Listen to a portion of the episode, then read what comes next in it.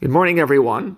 Today's Tanya, we're learning in memory of Tamar Bat Alu, Tamar Bat Machluf, um, the mother of Shlomi Amar, Badal Mechaim Mechaim, whose yahrzeit it is today, a blessed memory.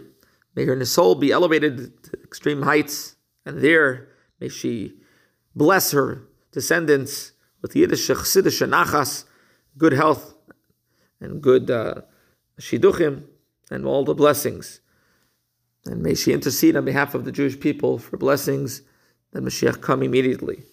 We're beginning epistle number 28, whereas epistle 27 was written after the passing of Rabbi Menachem Mendel Horodock, a fellow disciple of the Maggid of Mezrich.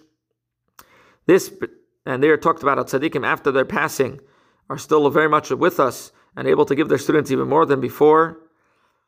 And this epistle number 28 is a letter written to his mechutin, on the uh, who is the holy Reb Levi Yitzchak of Berditchev on the passing of his son Reb Meir, and it talks about how the, the passing of the tzaddikim atones for willful sins and is a higher higher level than the sacrifices brought in the temple.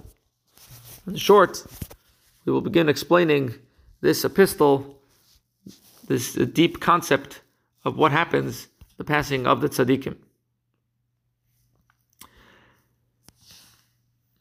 The Alter Rebbe begins with the statement of why is it that the passing of Miriam is is put in the Torah right next to the burning of the red heifer.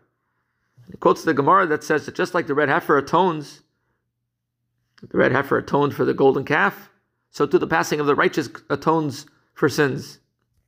The question the Alter Rebbe asks is why specifically is it the passing of the tzaddikim of Miriam um, related specifically to the red heifer uh, type of sacrifice, which happens outside the temple, outside Jerusalem. That's where the red heifer is burnt, as opposed to the sin offering that happens on the altar itself. So the Alter Rebbe first explains what exactly is going on when you bring a sacrifice. A sacrifice is essentially, um, just to give you an ex- uh, explanation, what happens is that all the animals that are burnt on the altar were come from the celestial animals that are in the vision of Ezekiel, who saw the vision of a chariot, a holy chariot in chapter one of Ezekiel. He saw a chariot being carried by four animals. One was a was a one was a pnei nesher, an eagle, pnei aryeh, a lion, pnei shur of an ox, the face of an ox, and the face of man.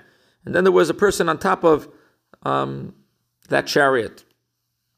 And those are spiritual beings, angels as it comes down, the eagle as well as the ox, they are the source of all birds as well as all domesticated animals that are brought as sacrifices. And we know that they're on a very high level, the animals, their source, and they're called the level of tohu. And then that level is from a world of tohu, very strong emotions like animals have.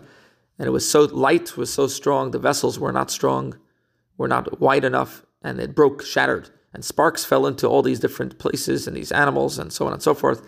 And by bringing these animals as sacrifices, we elevate these animals back to their original source, which is higher than the world of tikkun, of rectification that we live in, that has small amount of lights and, and broad amount of vessels. And that's what happens when the sacrifice is brought. So an elevation happens from the animal, which is in klipas noga, translucent klipa, the intermediate klipa between holiness and the three impure klipot, and it's elevated on the altar and brings down um, a reciprocal light from God, the man that's on top of the chariot, um, a, a, type of light, a revelation that can be uh, actually internalized in the person, like food is internalized by eating. So too, this light is internalized into the person. That's why the actual sacrifices are called food to the altar. So that is when a regular sacrifice. When we're talking about the burning of the red heifer, they used to throw in also um, a cedar wood and hyssop branch uh, or plant, as well as pouring the water. That shows on sanctification of the, they actually would call the process was called the sanctification of the purifying waters. That's the process in, as, as it's called in the Mishnah. And that brings down a level called Kodesh Alyon, which is a supreme sanctity, and referred to as the dew um, of bedulcha. What is the dew of bedulcha? That's how the mana is described as the dew of bedulcha. Rain comes from, and when you listen from below, as it says in Genesis, uh, describe, describes the rain from um, a vapor rose from the ground and represents from service down here brings the rain. But dew is spontaneous from above, and it's a much higher level, as the Holy Zohar writes, and that's the level of chachma, chachma ilah, this the the supernal chachma. Um, Chachma stima, even its higher levels, uh, its wisdom higher than Atzilus, even in the level of Arich Anpin, the level of Keser. And it says in many places in Zohar that through this Chachma, they are refined. And basically, what happens is when the water is poured into the ashes of the red heifer, um, happens is divine light is drawn down from this high level, and darkness becomes converted to light.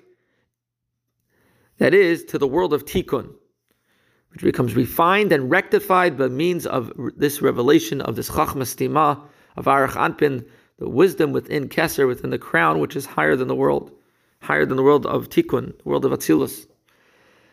Um, in other words, the world of Tikkun is refined and rectified from the world of Tohu, which is the higher world, and, and, and so on and so forth.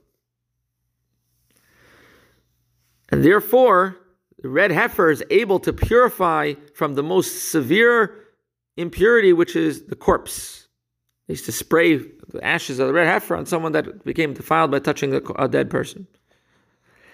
Even though the corpse is such a is the ultimate degree of impurity, which is lower than Noga, it's from the most impure klipot, but the higher something is, the more it can purify.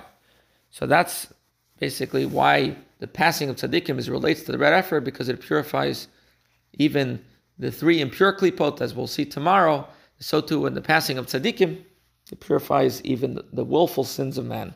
Not like a sacrifice that only purifies and exempts for unwillful, unwillful sins.